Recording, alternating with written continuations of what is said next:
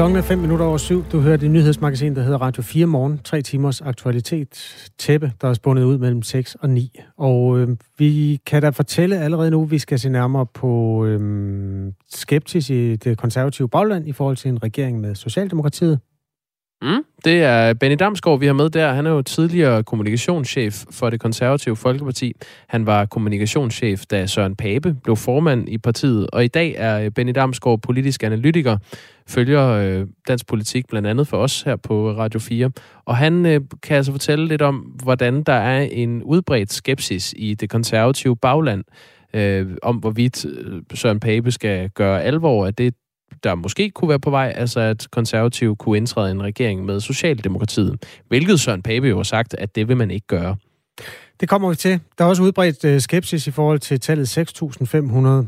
Det er et antal døde migrantarbejdere, som er blevet sat i forbindelse med det VM, som er i gang netop nu, VM i fodbold i Katar.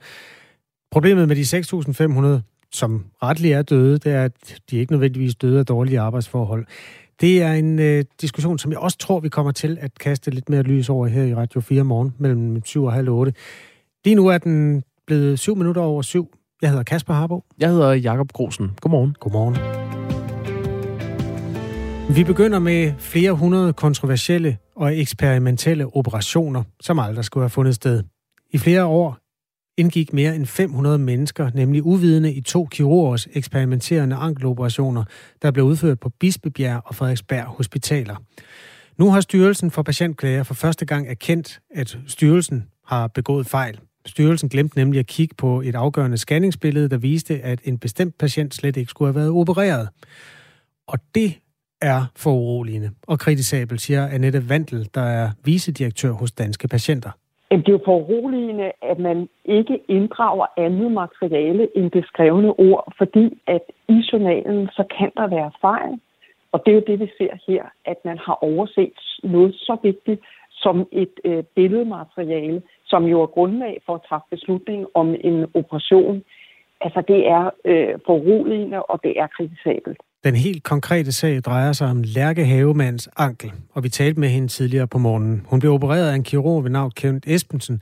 Han fortalte hende, at en MR-scanning af hendes ankel havde vist, at hun manglede et ledbånd.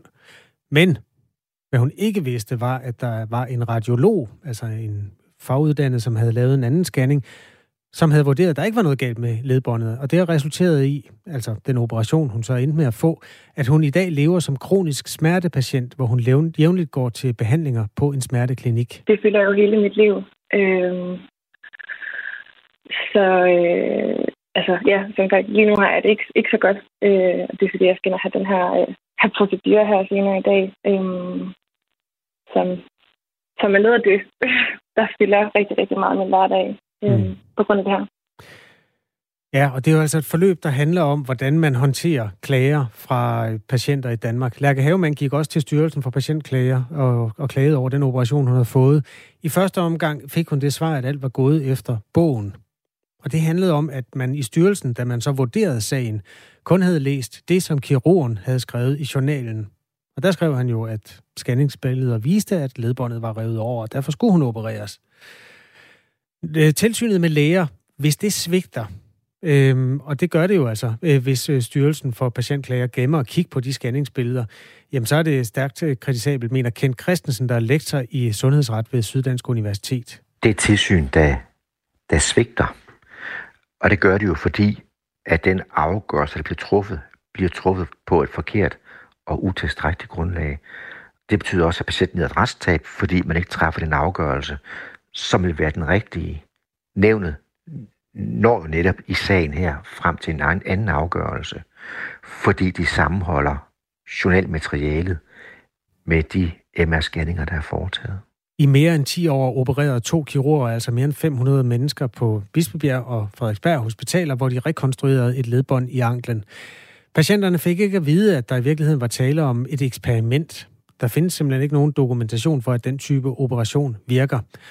Det blev også stoppet for fire år siden, da en øh, samlet gruppe af kirurger fra andre hospitaler advarede ledelsen på de her hospitaler, altså Bispebjerg og Frederiksberg. På det tidspunkt begyndte gruppen af kirurger at se patienter fra hospitalet, hvor de ikke kunne forstå, hvorfor de overhovedet var opereret.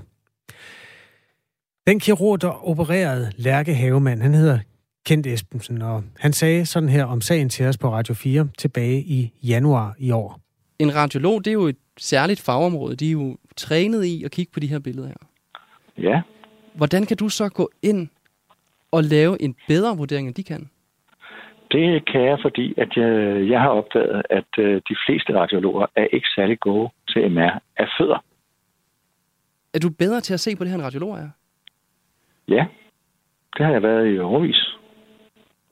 Er der noget overhovedet, der kan få dig til at se, at du måske har taget fejl i nogle situationer? Øh, nej. Kent Esbensen her mener altså, at øh, radiologerne, som laver de her scanninger og har taget en lang uddannelse til det, ikke er lige så dygtige til at læse resultaterne, som han selv er. Nu har Styrelsen for Patientklager for første gang indrømmet, at det var en fejl, da styrelsen afgjorde, at Lærke Havemands operation var, øh, altså at den ikke var velbegrundet. Er det, ja, eller det var styrelsen konkluderede, at operationen var velbegrundet. Undskyld. Det var nemlig ikke øh, rigtigt, når kirurgen skrev i journalen, at scanningsbilleder viste skader på ledbåndet.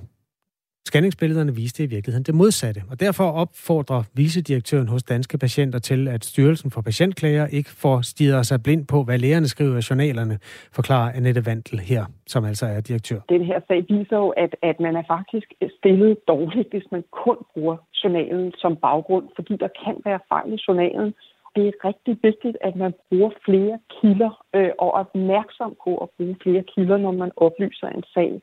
Og det er et budskab, som vi har sendt til øh, øh, øh Styrelsen for Patientklager, fordi at vi har en oplevelse, at det her ikke kun er et isoleret problem i den her sag, at man tillægger generelt journalen øh, meget, meget stor vægt, og også så stor vægt, at man kommer til at overse andre kilder, der kan have væsentlige informationer.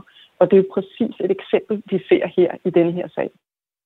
Danske Patienter er jo altså patienternes organisation, og Annette Vandel her er vicedirektør.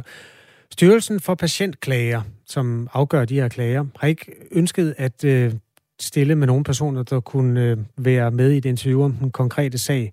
Vi har fået et skriftligt svar, hvor styrelsens direktør Lise K. Jacobsen skriver sådan her. Afgørelsen af en sag beror altid på en helhedsvurdering af det samlede materiale i en sag. Jeg kan derfor ikke genkende, at vi ikke lægger nok vægt på andre kilder end journalmaterialet. Citat slut.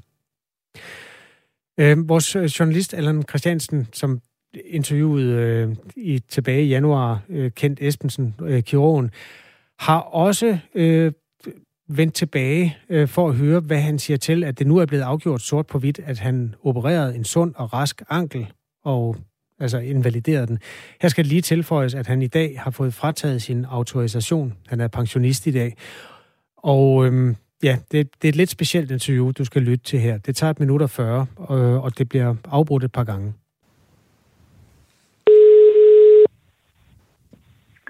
Kent. Hej Kent, det er Allan fra øh, Radio 4. Ja. Kent, der er kommet en, øh, mm en ny afgørelse på en klagesag, som jeg tænker, du øh, kender til. Og i den forbindelse øh, vil jeg høre dig, hvordan du forholder dig til, at, øh, at man nu mener, at der skal gives kritik af den behandling, du har, du har lavet.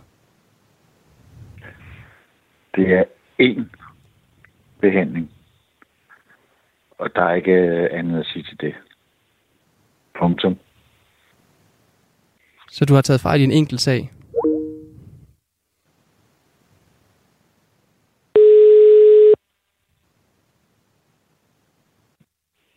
kendt.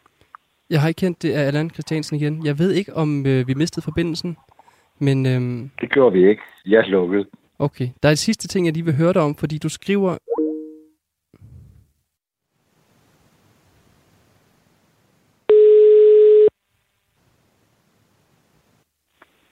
Det er kendt. Hej Kent, det er Allan igen. Jeg beklager, jeg ringer, men der er en sidste ting, jeg er nødt til at spørge dig om. Fordi du skriver i dit svar til styrelsen, at det ikke er sjældent, at radiologerne overser, at der er en skade på ledbåndene. Hvor ofte har du oplevet det? Stort til hver dag. Men vi er slut nu. Ja, øh, kirurg Kent Espensen her, som nu altså er pensioneret kirurg, han mener, at der er tale om en enkelt sag, hvor der er sket en fejl. Øhm, ifølge danske patienter er der nu sået så meget tvivl om de her mange operationer, at Styrelsen for Patientklager bør genåbne alle de gamle klagesager, mener organisationen. Det vender vi tilbage til øh, senere på morgenen her i Radio 4 om cirka en time. Lige nu er klokken kvart over syv, og jeg kan da anbefale, at hvis du skal have noget god podcast i ørene, så find øh, det kirurgiske eksperiment, som vores kolleger på Radio 4 undersøger har lavet. Det belyser hele den her triste sag om 500 operationer på raske ankler, eller i hvert fald ankler, hvor øh, den her eksperimentelle kirurgi har ført til smertefulde, invaliderede øh, mennesker i den anden ende. 16 minutter over syv er klokken. Find dem i din podcast-app, altså det kirurgiske eksperiment. VM i fodbold øh, ruller der ud af i ørkenstaten Katar. Lige om lidt går vi ombord i et tal, der er blevet øh, delt vidt og bredt. 6.500.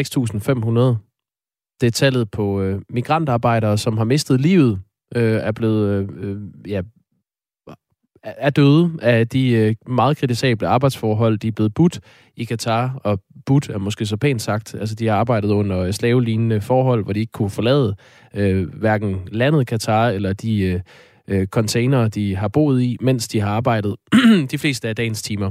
Men jeg har lyst til lige at, at tale om øh, det sportslige ved det her VM. Mm. Ganske kort. Øh, der er jo flere nationer, der, der kæmper lidt for livet. Der er Danmark lige nu. Øh, vi møder Australien på onsdag. Så er der Tyskland, som også har fået en noget sløj øh, sportslig start på det her VM, og nu ikke selv kan afgøre, om de går videre. Og så er der Argentina med Lionel Messi, øh, en nu levende legende i øh, moderne fodbold, som øh, det, det bliver nok hans sidste VM for Argentina. Hvis han skal have den øh, skalp, så skal det være i år. Og det kunne man godt mærke, da Argentina lørdag spillede mod Mexico. Mm, det var en af de få kampe, jeg ikke så i sidste uge.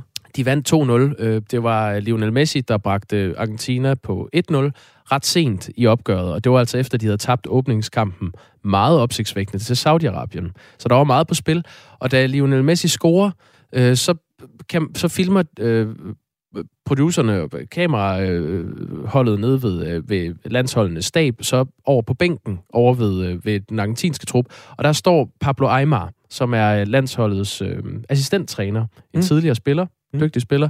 Øh, han havde det øh, rigtig øh, vildt efter den her scoring. Han hikstede og hulkede og kunne næsten ikke få vejret.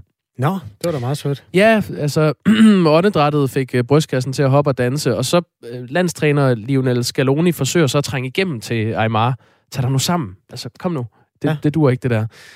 Øh, og efterfølgende har den her reaktion så været lidt for meget for Scaloni.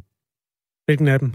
Øh, landstræneren. Altså, ja. ham, som bevarede sin coolness i den her situation, ja. og prøvede at banke lidt fornuft ind i Aymar, eller i hvert fald lidt... Øh, han skulle lige komme tilbage til, til kampen. Ja, han, det er måske også lidt meget, altså, når en assistenttræner går fuldstændig kold over, at man scorer til 1-0. Det skal man være forberedt på, mener jeg bare i den branche. Det er også det, Scaloni siger. Han okay. var jo efterfølgende ude at sige, at man er nødt til at have noget sund fornuft. Det er bare en fodboldkamp. Jeg modtog også en besked fra min bror, der skrev, at han græd. Sådan kan det ikke være. Det er som om, det er bare mere end en fodboldkamp, sagde han. Og så siger han så, sådan har jeg det ikke. Spillerne må også forstå, at det er en fodboldkamp. Hvis ikke, så bliver det sådan her hver gang. Hvor har man dog ret. jeg synes bare, det var ret fint at tage med. Altså, det var et lille opgør med den der øh, sydamerikanske stemning, der kan brede sig. Jamen, der er mange, der har grædt ved det her VM, og ofte er det virkelig velanbragt. For eksempel, altså alt, hvad der foregår omkring Iran, det er jo med rette fuldstændig tårervedet. Men altså at tude over et Messi score. Hvad har han scoret? 800 mål eller sådan noget i sin karriere? Ja, så har man let til tårer i hvert fald. Ja, fuldstændig. Ja. Godt. Øhm, nu vender vi os mod det øh, meget kritisable, altså de her arbejdsforhold, og så det tal, der bliver øh, delt. 6.500 migrantarbejdere, der har mistet livet.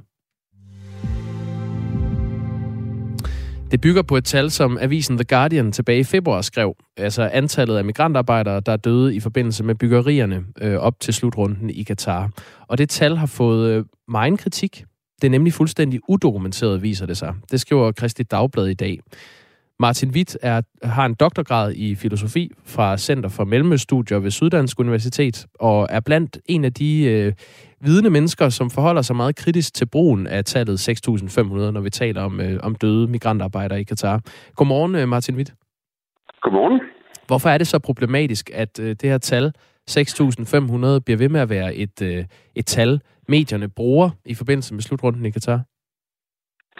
Jamen, det er jo fordi, øh, netop som I sagde i oplægget, at, at det er udokumenteret. Altså, artiklen for The Guardian, øh, som jeg jo har læst flere gange jo, øh, de, den øh, giver jo ikke nogen baggrund for det tal.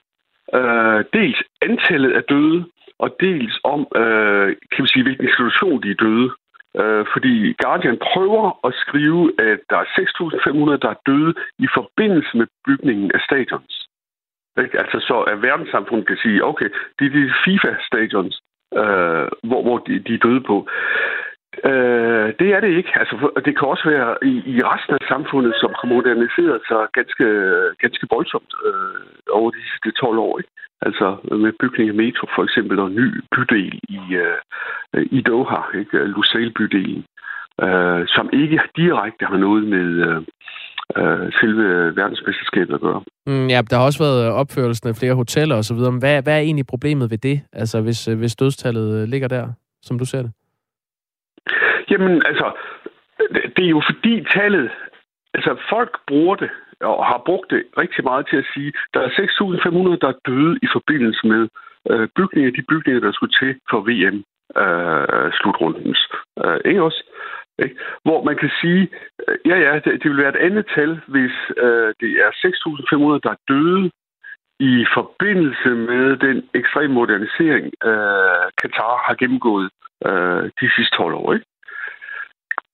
Regeringen dernede nægter ikke, at der er en hel del, der er døde. Okay? Og, og det gør de også ud, kan man sige, sådan rent statistisk. Altså hvis du har næsten 2 millioner øh, migrantarbejdere inde i landet over 12 år, så, så er der jo nogen, der skal dø. Øh, altså ligesom der er nogen, der dør af trafikuheld i Danmark og, og, og sådan noget. Ikke?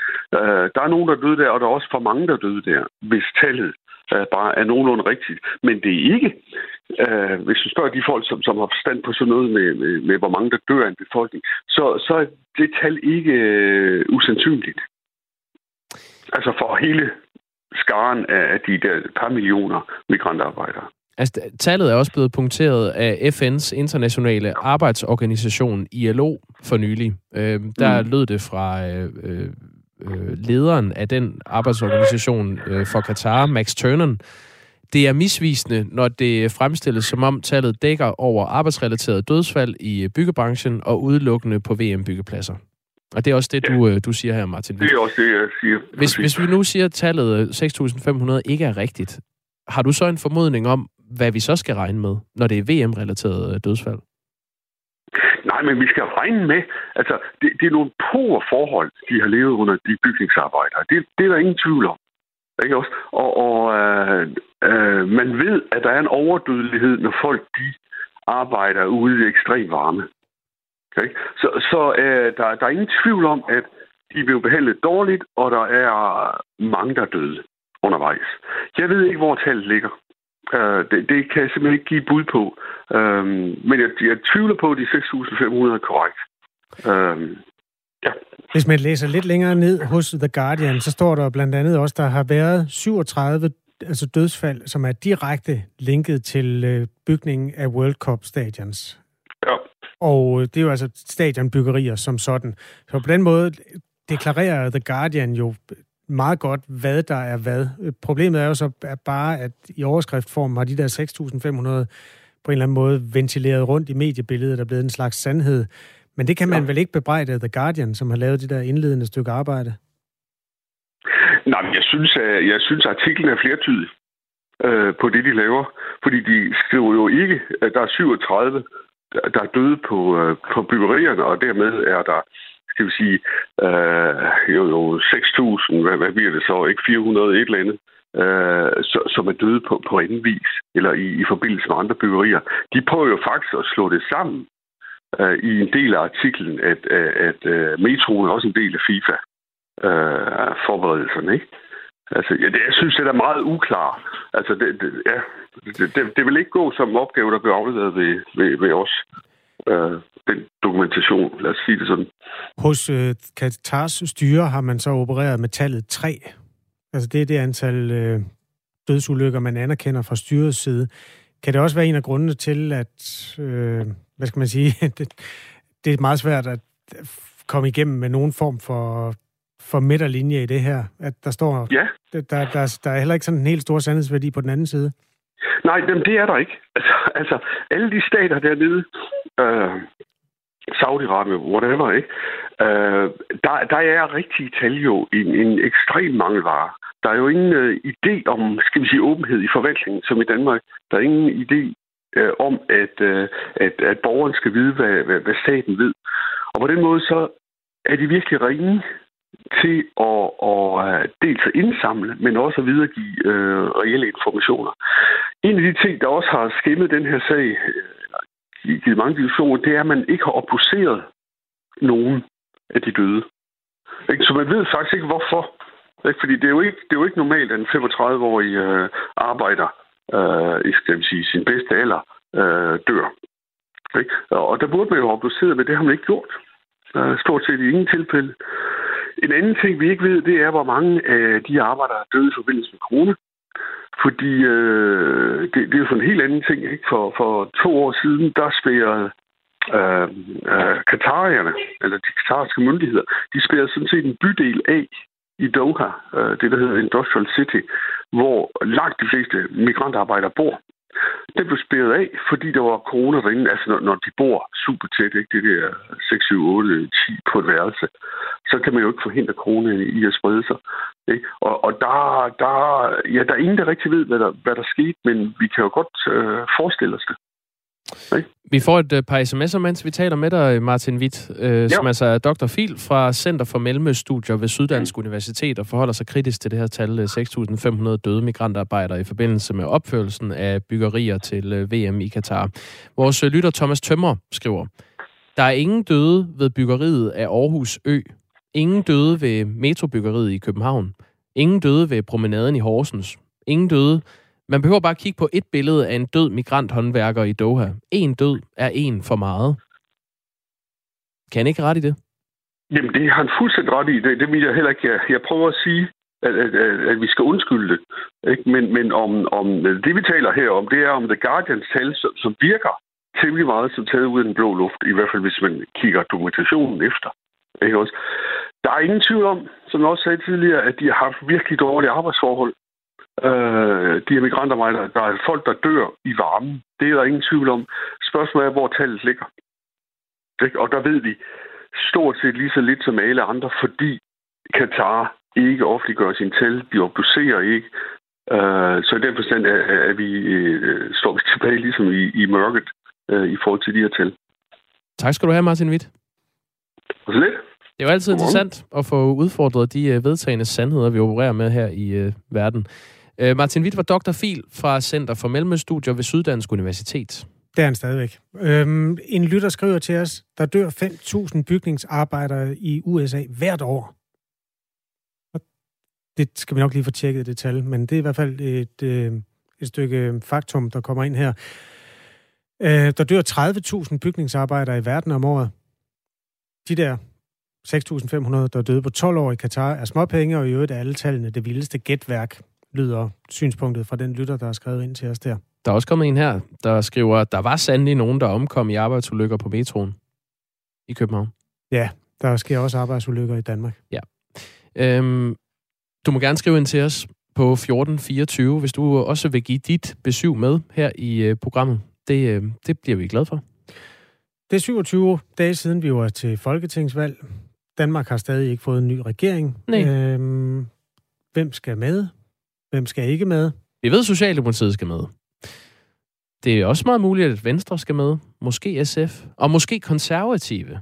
Det er en intern diskussion, som vi skal dykke ned i, for det er altid spændende, når folk er uenige om en politisk linje. Det er der, man har noget substans at diskutere, altså sådan nogle helt reel værdi af den slags, der ligger nede på bunden af en politisk mave. Ja, og det var jo noget, ligesom øh, Jakob Ellemann gjorde det, så gjorde Søren Pape det også. Altså afviste totalt under valgkampen, at man ville gå i regering med Mette Frederiksen, som man ikke stolede på. Øh, hun var magtfuldkommen. Det er hun måske ikke så meget mere længere. I hvert fald ikke øh, tilpas meget til, at man ikke vil samarbejde med hende. Den interne politiske diskussion i konservativ tager vi temperaturen på om 5 minutter. Nu er klokken halv otte.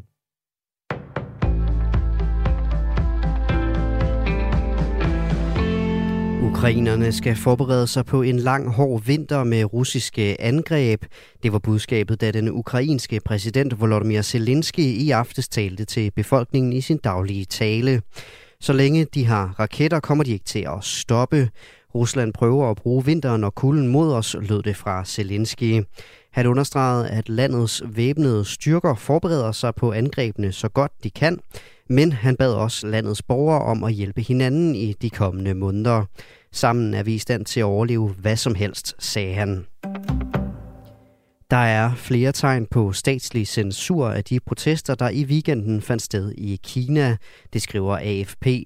Søger man på ord med relation til protesterne på en række kinesiske sociale medier, dukker der enten meget lidt eller ingenting op fra de seneste dages begivenheder.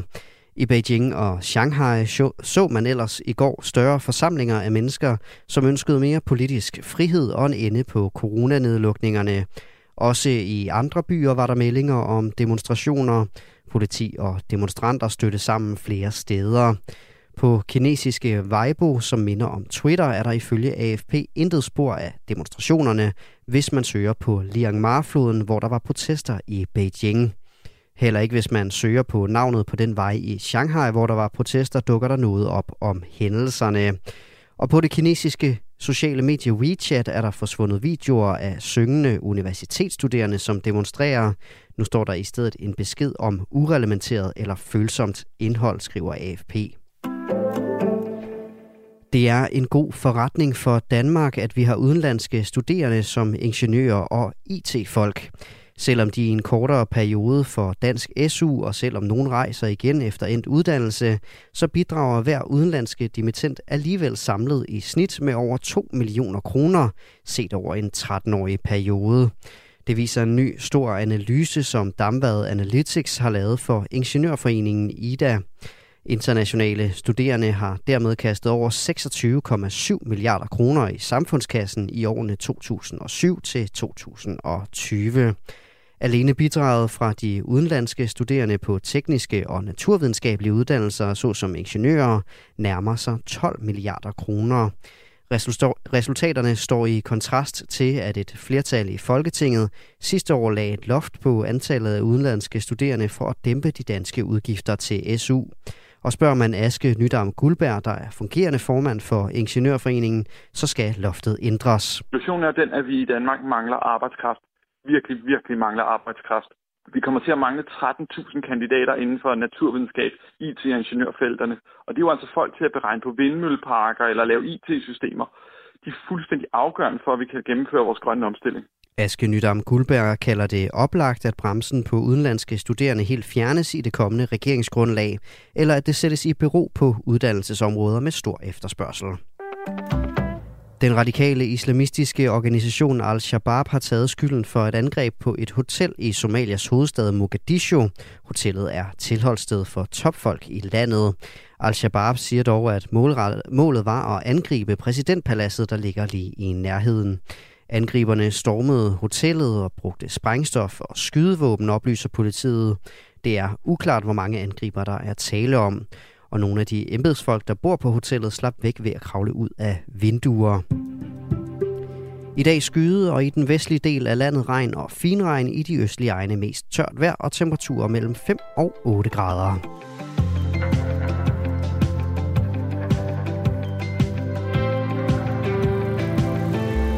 Katam reagerede, da vi havde et interview for fem minutter siden, om det her tal, 6.500 migrantarbejdere, som faktuelt er døde i forbindelse med byggerier i Katar. Øhm, man kan bare relativisere, hvor meget af det, der handler om VM, øh, mener i hvert fald Martin Witt, som vi talte med før nyhederne. Katar, godmorgen for det første. Godmorgen. Hvorfor blev du så vred, da du hørte det øh, interview? Jeg, jeg bliver vred, fordi faktisk er det mennesker døde. Og det døde inden for de 12 år, hvor VM-byggeri er gået i gang. Om det så til stadionbyggeri, eller til metro, eller til hoteller, det er i forbindelse med VM.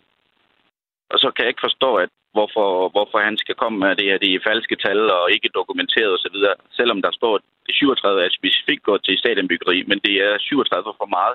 Kan vi ikke, altså, hvorfor skal han øh, blive ved med at køre i det der med, at det ikke er dokumenteret? Og det, det bliver harm over, fordi det her er jo på grund af de 12 år, er jo på grund af, øh, at øh, man, man skal bygge landet øh, op til VM med hoteller og, og hvad der nu ellers hører med til. Det, som man jo kan diskutere i hvert fald, det er, om det er en rimelig baggrund at øh, cancele et øh, helt øh, VM på. Altså det har været udsat for en sådan ret øh, markant værdikamp. Her i Danmark byggede vi en storebæltsbro. Der døde seks mennesker under byggeriet. Mm. Og der mm. var noget af stålet, der kom fra et italiensk stålværk, hvor der var mm. redselsfulde forhold. Der døde også en hel masse mm. mennesker. Altså kan man, ja. hvor, kan man godt tillade sig at, øh, at øh, bygge hele den her kampagne mod Katar på ja. nogle tal, som ja. så åbenbart kan diskuteres? Det er også det, der er spørgsmålet. Jeg, jeg synes, det kan man godt. Årsagen til, at jeg nævner det her, det der 8 eller 10 stadion, som de har bygget her til VM, hvad sker der, når VM bliver lukket ned? Bare lige, hvad, hvad sker der? Det, de kommer til at, øh, hvad hedder det, øh, hvad skal man sige, udslætte det der stadion igen. Det, altså, det kommer ikke til at køre videre på det der stadion. Det ved alle jo godt. De har jo nævnt det selv. Så det er jo mangel på respekt for et menneskeliv, for det første, til Storebæltsbroen, når det, når det bliver bygget i Danmark, så er der nogle regler og lov, der bliver overholdt her. Øh, der er også nogle øh, styrelser, der, der overvåger alt det her. Hvad er der i Katar? De bestemmer jo at gøre, hvad de vil. Det er jo slaveriforhold. Ekstremt slaveriforhold. Det er det ikke ved Storbæltsbroen. Og jeg ved godt, byggeri, der kan ske livstab og så videre, det, det hører med. Men det der, det er bevidst livstab. De ved godt, hvis de gør det sådan der, så ved de godt, at der er nogen, der vil dø. Det er jo det, er det der er forskellen, øh, hvordan vi gør det her i Danmark, og hvordan de gør det derovre. De gør, fordi de kan, ligesom det der, de vil øh, rive stadionerne ned, når VM er færdig. Så alle de mennesker, der er gået, menneskeliv, der er gået tabt, det er jo til ingen nytte. Fordi de kan. Og der er nogen af os, der accepterer det her i Vesten. At det er okay. Alle de stadioner, for eksempel, som Danmark spiller på, jamen, de skal i morgen drives ned. De er jo, de er jo ligeglade med det her mennesker. Altså, det er det, jeg synes, der er harm over, eller bliver harm over. Men kan tage, og så kommer det, han og siger, det, at det er... Ja, ja. ja det, det han siger er jo bare, at, at det tal, vi øh, diskuterer ud fra, og som er blevet en vedtaget uh, sandhed, når vi taler om VM i Katar, at det muligvis er uh, for højt sat, at det ikke passer. Er det ikke meget godt at have et faktuelt grundlag at tale ud fra? Det, det negligerer jo ikke de forhold, de uh, uh, slavearbejdere, kan vi jo godt kalde dem, Jamen, hvad er det, der ikke passer? Kan, kan han dokumentere, at det ikke passer? Det siger han jo ikke, han kan. Han har en forestilling om, at det er sådan, det er, men han ved det heller ikke. Det er det, jeg siger. Hvis han siger, at der ikke er noget, der er rigtigt, så skal han jo have fakta i hånden. Jeg tror, jeg, jeg tror det, det, det er nok ikke så svært at, at forestille sig, at nogle af dem er døde af naturlige årsager. Det drejer sig om 2,5 millioner mennesker. Altså her i Danmark dør der jo også 150 om dagen. Ja. Det er forskellige naturlige årsager. Ja. Jamen naturlige årsager er der ikke noget af det, men, men der er de der 65 100, som er døde i forbindelse med VM. Det er i hvert fald øh, velgørende, at du giver lyd til os. Vi vil meget gerne øh, være med til at perspektivere det her, også de følelser, der er på spil i det. Hvordan kan det være, at du har store følelser på spil i forhold til det her VM? Jamen altså, det, det kan jeg godt uh, sige. Altså, jeg kommer fra oprindeligt fra, fra Tamil som er en del, nordlig del af Sri Lanka, og jeg ved også, uh, jeg kender også, der er nogen, der har taget til arbejde derovre, men det er ikke nogen, der har mistet livet, men jeg ved, hvordan forholdet er. Uh, det er jo Katar og det, uh, hvad hedder det, Saudi-Arabien og i det område. Så, så der har man intet. Det er jo, altså, lige så snart man kommer ind i landet, så fjerner de passet, og så kan du blive der og rådne op. Og de gør, hvad der passer dem. Om du er husholdsker, eller om du er taxichauffør, eller rengøringsmand og dame, de er ligeglade med. De laver, de kan ikke finde ud af øh, at passe på dem selv, altså tørre deres egen røv, undskyld, jeg siger det. Okay. De skal have folk til det, for de har penge. Og det er, den, det er den, den, den der følelse, de har der, de kan gøre, hvad de vil, som jeg ikke kan tage. Undskyld, det kan jeg bare ikke. Det var også et vigtigt perspektiv at få med ind i det her. Vi er glade for, at du vil være med. Ha' en god dag, og tak fordi du gav lyd på 1424. Tak lige måde. Godt. Tak skal du have. Hej hej. Hej.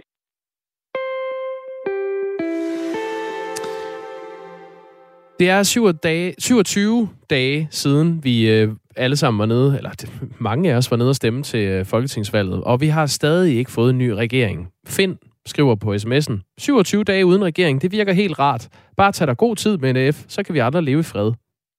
Men altså, om, øh, om Finn øh, ved det eller ej, så fortsætter de her forhandlinger med Mette Frederiksen øh, for bordenden i den her uge.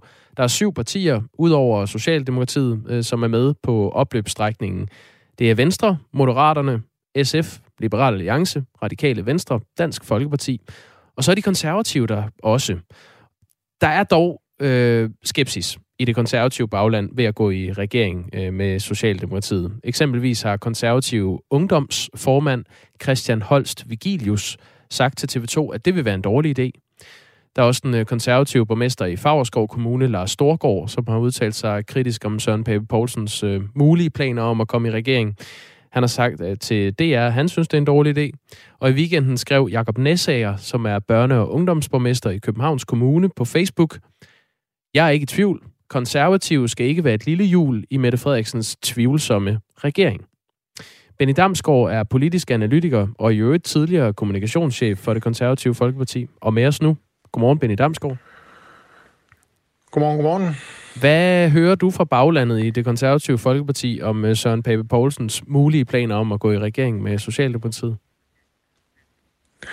Jamen, I skitserer det jo øh, meget godt her. Der er en, øh, en udbredt skepsis øh, i, øh, i det konservative bagland, og øh, også blandt konservative tillidsvalgte, altså borgmestre, øh, kommunalbestyrelsesmedlemmer, hovedbestyrelsesmedlemmer også.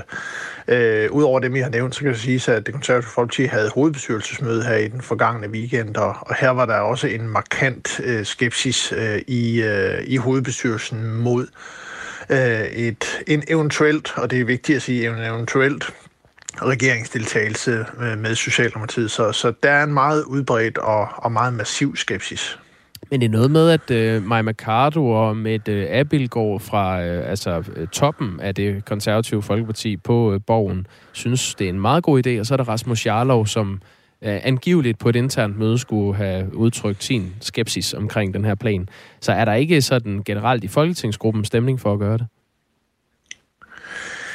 Altså, det er svært at konkludere, om, om, om det er et ja eller nej for Folketingsgruppen, fordi øh, Folketingsgruppen har ikke taget officiel stilling til det endnu. Man har, man har haft drøftelser undervejs, så der, det skal siges, der har hele tiden været opbakning fra gruppen øh, til at deltage i regeringsforhandlingerne og finde ud af, øh, hvad der nogle gange øh, kunne komme på bordet, så man kunne tage en, øh, en stilling til det. Så, så, så, så langt, så godt. Og så i de forløbige drøftelser, man har haft i gruppen blandt andet i, i sidste uge, så har der været en, en skepsis blandt nogle medlemmer øh, af, af folketingsgruppen og en, en mere positiv tilgang blandt, øh, blandt andre. Øh, men altså, der er ikke blevet konkluderet på spørgsmålet alene af den årsag, at der ikke rigtig er noget at konkludere på baggrund af. Regeringsforhandlingerne er stadigvæk så, øh, så unge, kan man sige, at der ikke ligger et konkret tilbud, som, øh, som man kan tage stilling til for folketingsgruppen. Men der er nogen, der har en mere positiv tilgang til det, og der er andre, der har en, en mere negativ tilgang. Konservative fik et kummerligt valg. De fik 5,5 procent af stemmerne. De gik 1,1 procent øh, tilbage. Øh, Søren Pape sagde sidste uge efter et regeringsmøde på øh, Marienborg, at konservative skal gøre øh, forsøget på at komme i en regering. Hvad skal der til, øh, Benny Damsgaard, for at, øh, at baglandet vil kunne acceptere, at konservativt Folkeparti går med i en regering med Socialdemokratiet? Ja, altså kan man sige, rent formelt er det en beslutning, som, øh, som Folketingsgruppen kan træffe alene, skal, skal man have med i betragtning. Så det er, det er Folketingsgruppen, der træffer beslutningen, når, når det kommer til stykket. Men altså, øh, der skal ganske betydelige øh, indrømmelser fra, øh, fra, fra Mette Frederiksen og Socialdemokratiets side, før at at det her glider relativt u, øh, ubesværet ned øh, bredt i det konservative folkeparti. Et, øh, man kan tage det eksempel, at der for eksempel øh, Hans Engel øh, som konservativ partileder i 1995 indgik et øh, finanslovsforlig med den daværende nyopregering, der, der fik man som en del af aftalen afskaffet øh, formueskatten. Øh, det var ikke et, et, kan man sige, substantielt, altså det økonomisk var det ikke en, en ret stor post, men øh, symbolsk var det, var det meget, meget, meget væsentligt øh, for at kunne overbevise konservativ bagland om, at, at det var en, en god idé at indgå det finanslovsforlig. Og noget lignende skal man i hvert fald have med hjem, altså noget meget klart symbolsk konservativt, øh, for at man, man kan overvinde. Øh, jeg tror ikke, man kan fjerne helt, men i hvert fald før man kan overvinde hovedparten af den, den skepsis. Og det bliver svært af den årsag, at for eksempel spørgsmålet omkring hævelse af topskattegrænsen, som jo har været en central del af de konservative økonomiske politik her under valgkampen. Venstre har allerede været i gang med at forsøge at tage ejerskab til det spørgsmål, så det er, mm. det er lidt øh, uklart, hvad der står tilbage af, af mulige konservative sejre, og det er det, der også gør den her sag så så svær øh, for det konservative folkeparti og for øh, forhandlerne, og dermed også for Søren Pape. Det kunne jo godt være på forsvarspolitikken måske. Altså, det er jo en, øh, en mærkesag for øh, det konservative Folkeparti, at øh, vi skal have styrket forsvaret, og det har Socialdemokratiet jo også vist sig villige til øh, her på det sidste. Så måske kunne det være noget, man kunne øh, frame som en sejr.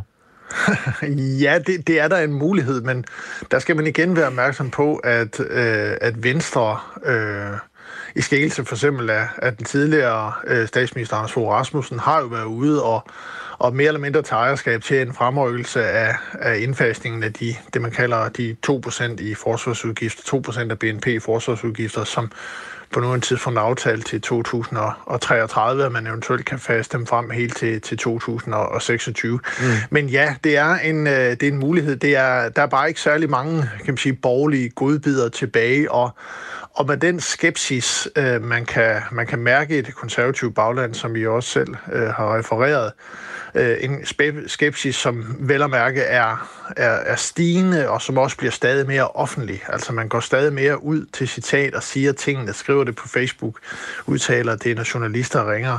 Så, så bliver det vanskeligere og vanskeligere for, for den konservative ledelse at komme tilbage med, med noget, som er tilpas, øh, tilpas godt til at, at lukke kritikken ned, og, og så kan det risikere at blive farligt. Vi skal lige høre fra øh, Søren Pape selv. Øh, det er fra valgnatten, hvor der var partilederdebat, som blev sendt på øh, TV2 og DR1. Det ligger i vores DNA, at vi borgerlige stemmer, der arbejder. Det er det altid været. Jeg har bare umådeligt svært ved at se, at det så skal omsættes til, at vi skal til regering sammen. For jeg mangler stadigvæk under hele det her valgkamp at finde ud af, hvad er det sådan, en regering skal kunne, vi ikke kan i dag. Og derfor ser jeg det ikke for mig. Der er simpelthen, der er simpelthen nogle områder, hvor jeg synes, det vil være at pine sig selv ind i en regering, hvor man skal mene det samme, for det skal en regering jo. Så det har jeg godt nok svært ved at, at se for mig.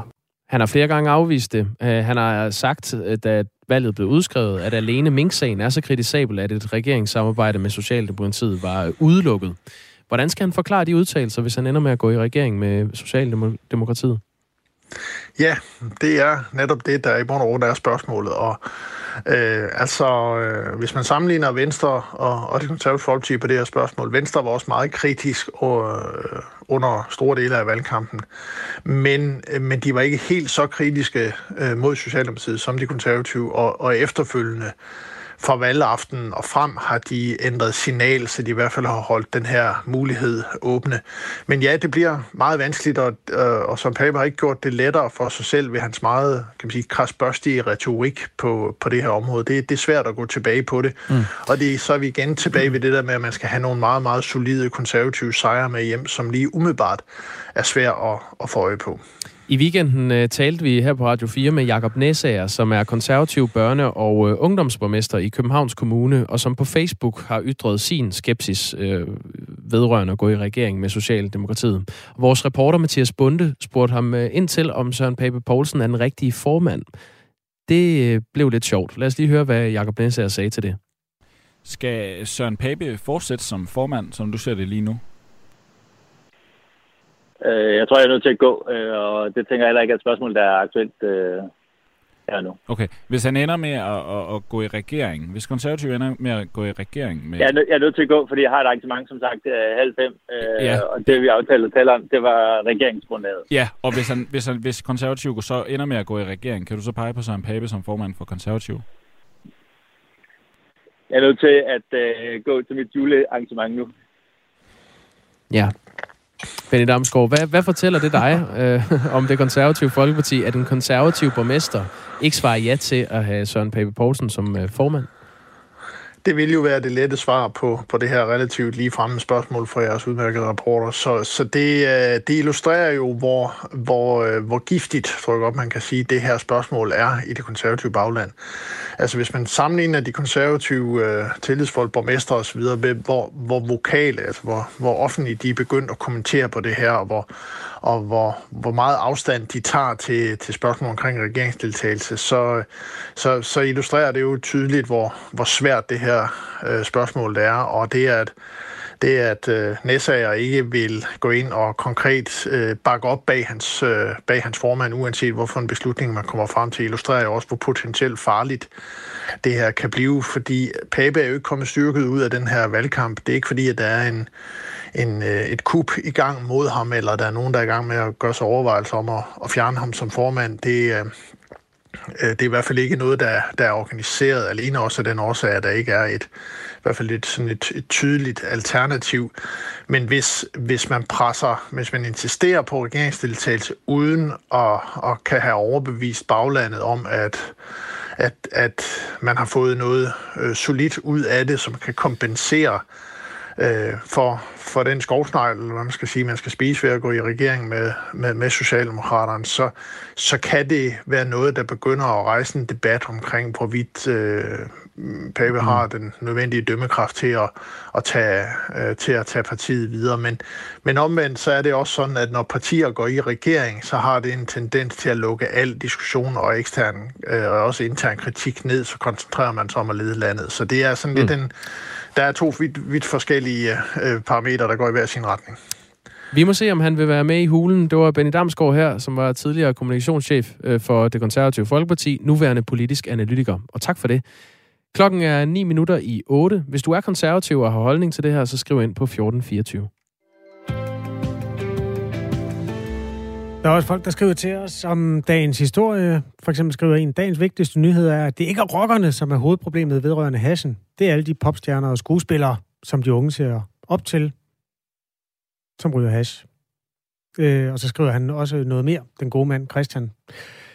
Den kunne vi da godt løbe efter også. Altså hashdebatten har været op tidligere på morgenen. Nyhedsstrømmen er jo altid interessant sådan en mandag, fordi øh, så starter der en ny nyhedsuge. Øh, vores kollega Benjamin Munk, hvad arbejder vi på lige nu, Benjamin? Jamen øh, lige nu arbejder vi på en historie, som øh, Berlinske har, øh, der handler om, at unge i 13-14 års alderen har en lidt mere grænseoverskridende og grænsesøgende adfærd, end, end man før har set.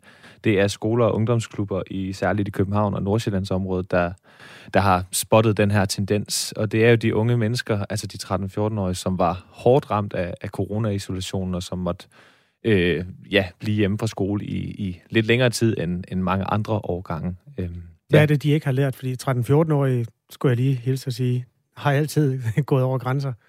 Ja, men altså, nogen kan måske huske øh, det her, øh, der var i forbindelse med fredagsrock i Tivoli i København, hvor, hvor folk øh, hoppede over hegnet, øh, fordi de ville til koncert med, jeg tror, det var, det var Casey.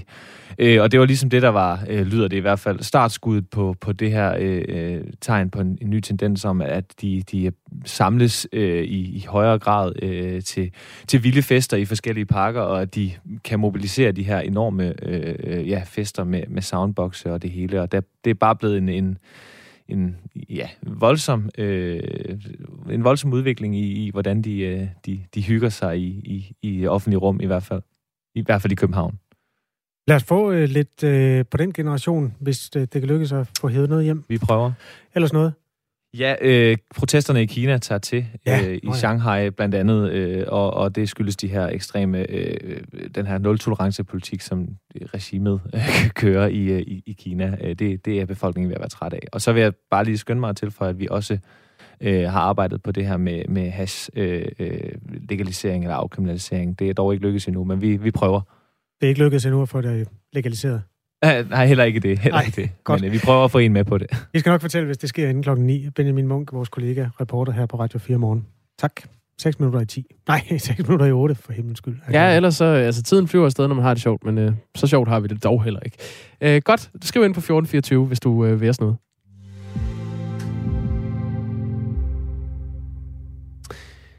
Dagligvarerbutikkens udgave af en god gammeldags øh, jordbærbod popper op flere steder rundt i landet. Det er selvbetjente butikker, som har vist sig at have en berettigelse i øh, flere små landsbysamfund, hvor en større bemandet butik ellers øh, kan have svære vilkår. Det skriver DR. En af de købmænd, der har kastet sig over øh, sådan en, en selvbetjent butik, det er øh, dig, Brian Bjergård. Godmorgen. Godmorgen, godmorgen. Du ejer det, der hedder Min Købmand i Agerbæk, og har altså øh, åbnet sådan en selvbetjent butik i nabolandsbyen Forborg, der ligger i øh, Varde Kommune. Vil du ikke lige starte med at forklare, hvad og hvordan fungerer en selvbetjent butik som den, du har i Forborg? Jo, det kan du tro, jeg vil. Det, øh, det er også helt nyt for os jo. Vi har også kun haft åbent i, i tre måneder, men, øh, men det er simpelthen, øh, at vi har en, øh, en butik, hvor der ikke er noget personale i, udover når vi selvfølgelig kommer og, og fylder nogle varer op. Øhm, øh, måden det foregår på er, at folk de kan scanne en QR-kode øh, for at komme ind i, i butikken, øh, og derpå øh, skal de lige verificere sig med, med NemID eller, eller MitID. Første gang de logger ind, øh, så var det en verifikation i 90 dage. Derefter kan man bare scanne QR-koden og trykke åben dør, så ved systemet godt, hvem man er. Øh, ind, handle de varer, man nogle gange står og mangler. Øh, så kommer der en, øh, så er der en selvbetjeningskasse hen i, i den ene ende af containeren, som man kender mange andre steder fra. Øhm, og så kan man betale med dankort, og inden længe også, øh, eller det vil sige alle slags kort kan man betale med. Inden længe også MotorPay, og så, øh, så kan man scanne en, øh, en QR-kode hen ved kassen, som så åbner uddøren, når man er, når man er færdig. Det er sådan en meget korte version. Er der nogen mulige måder at misbruge sådan et koncept på? Øh, ja, det er der jo altid, jo, kan man sige. Altså, man kan sige, øh, risikoen for, for tyveri er der jo altid. Øh, det er den jo også her i vores bemandede butik i, i Abæk, kan man sige. Men, øh, Jamen, der er en til at holde øje med det, ikke? Der er en til at holde øje med det, men, men vi har jo, det er jo, i vores butik har vi 600 kvadratmeter, kan man sige, så der er mange hjørner. Øh, i, I Forborg er der øh, 15-16 øh, kvadratmeter, øh, nej 18 tror jeg faktisk det er, og jeg tænker mig ikke så godt om, øh, og 8 kameraer øh, på de 18 kvadratmeter. Vi har også et, øh, et lærersystem, der gør, at vi kan se, hvis der er udfald i, øh, i de her øh, varer, vi sælger. Øhm, og så øh, den vigtigste point er jo, at folk de har logget ind med deres, øh, deres MitID, så vi ved, hvem det er, der, der går ind. Det er selvfølgelig noget, som der GDPR-mæssigt ikke bliver brugt, medmindre der er selvfølgelig en årsag til at, at bruge det, kan man sige, til at videreføre til nogle myndigheder. Hvad, hvad, kan, man noget, købe? hvad kan man købe i, det, i den container? Jamen, jeg plejer at sige, at man kan købe lidt af det hele, øh, faktisk. Øh, vi, vi har prøvet at, at ramme så bredt et, øh, et udvalg som muligt. Øh, det vil sige, at man kan købe, som sagt, lidt af det hele. Altså, hvor vi i Ærbæk måske har øh, 7-8 slags forskellige ketchup, så har vi en eller to i, i Forborg. Øhm, man kan jo vælge at gøre konceptet, som man vil. Vi har ikke haft nogen drejebog, fordi det er en af, af de første butikker, men vi har valgt at prøve at sige, at vi gerne vil have, at øh, befolkningen derovre øh, kan handle sådan forholdsvis færdig i butikken derovre, hvis det er det, de har brug for, udover selvfølgelig suppleringskøb, som den også øh, er, er rigtig, rigtig god til. Det er jo som sagt et øh, koncept, som øh, skyder frem flere og flere steder i landet. På Sjælland er der for eksempel åbnet en i Faxe, på Lolland er der kommet en i Rødby Havn, og i Midtjylland har den lille landsby øh, Demstrup syd for Viborg også fået sig sådan en øh, selvbetjent butik. Brian Bjergård, du har så en selvbetjent butik i Forborg i Varde øh, Kommune. Vi har en lytter, der hedder Bo, som lytter med fra Fredericia, og skriver, hvad, hvad hvis en får et hjerteanfald? Så ligger personen jo bare der og er død. Øh, det, det der er, det er, at lige nu der øh, logger folk jo ind med, øh, med hvad hedder de her... Øh, den her mit idé. Øh, den næste, der er på trapperne nu her, vi har sådan en ret manuel, manuel håndtering af det nu her, kan man sige, hvor der bliver taget nogle, nogle stikprøver i forhold til, hvis folk ikke logger ud igen. Øh, der, der, får vi, øh, der får vi en notifikation. Men det, der er i fremtiden, det er, at vi får nogle øh, smarte kameraer, som gør, at øh, de her bevægelsesmønstre folk, og det det er både i forhold til teori, men også i forhold til, hvis folk de nu skal få et hjertestop derinde, eller et eller andet, så er der, øh, så popper den simpelthen frem på, på, som en alarm på, øh, på, måske ikke på min telefon, men i hvert fald dem, der sidder med systemet. Øh, sådan at det bliver der, øh, det, det, det bliver der, det bliver taget hånd om, øh, hvad hedder det, øh, hvis det er, at der skulle ske øh, noget så, så frygteligt som det. Det er smart. Brian Bjergård, ja. lige øh, her til sidst, vi har et minut til, der er nyheder, men øh, du ja. er jo købmand. Hvad, hvad er der i det mm. for dig at åbne sådan en, en selvbetjent butik, i stedet for at have personale? Jamen altså, det, det er fordi, at det kribler alt for meget i fingrene til, mig, til at lade være, når, når man er i den branche, som jeg er i. Øhm, jeg synes, det lød mega, mega spændende, og, og Forborg poppede op i hovedet på mig med det samme, dengang jeg fik det, fik det at vide, at det her koncept var på vej. Øh, så derfor handlede jeg ret hurtigt på den. Men, men det er simpelthen fordi, at det er for spændende, synes jeg, til at lade være. Og der er helt sikkert et hul i markedet til det her, fordi at, ja, hvor mange landsbyer er der ikke rundt om i, i landet, hvor der er blevet prøvet med en, øh, med en, med en købmand, men, men hvor der desværre ikke er belæg for det. Øh, det tror jeg, der er rigtig, rigtig mange, der kan, der kan skrive, skrive under på. Du skal have god fornøjelse med det, Brian Bjergård, og tak. Ja, selv tak. For at du er med her. Øhm, Brian Bjergård, der ejer min Købmand i Agerbæk og en selvbetjent butik nu også i øh, Forborg i Varde. Patienter, eller danske patienter, altså øh, organisationen, der varetager patienternes øh, forhold, vil have genåbnet en masse klager over en kirurg, der øh, foretog eksperimentel kirurgi på en masse menneskers ankler. Nogle af dem blev invalideret af den her øh, kirurgi, der fandt sted på Frederiksberg og øh, Bispebjerg Hospitaler. Den øh, sag vender vi os mod om 5 minutter her i Radio 4 morgen, hvor der lige nu er nyheder med Asbjørn Møller. Klokken er 8.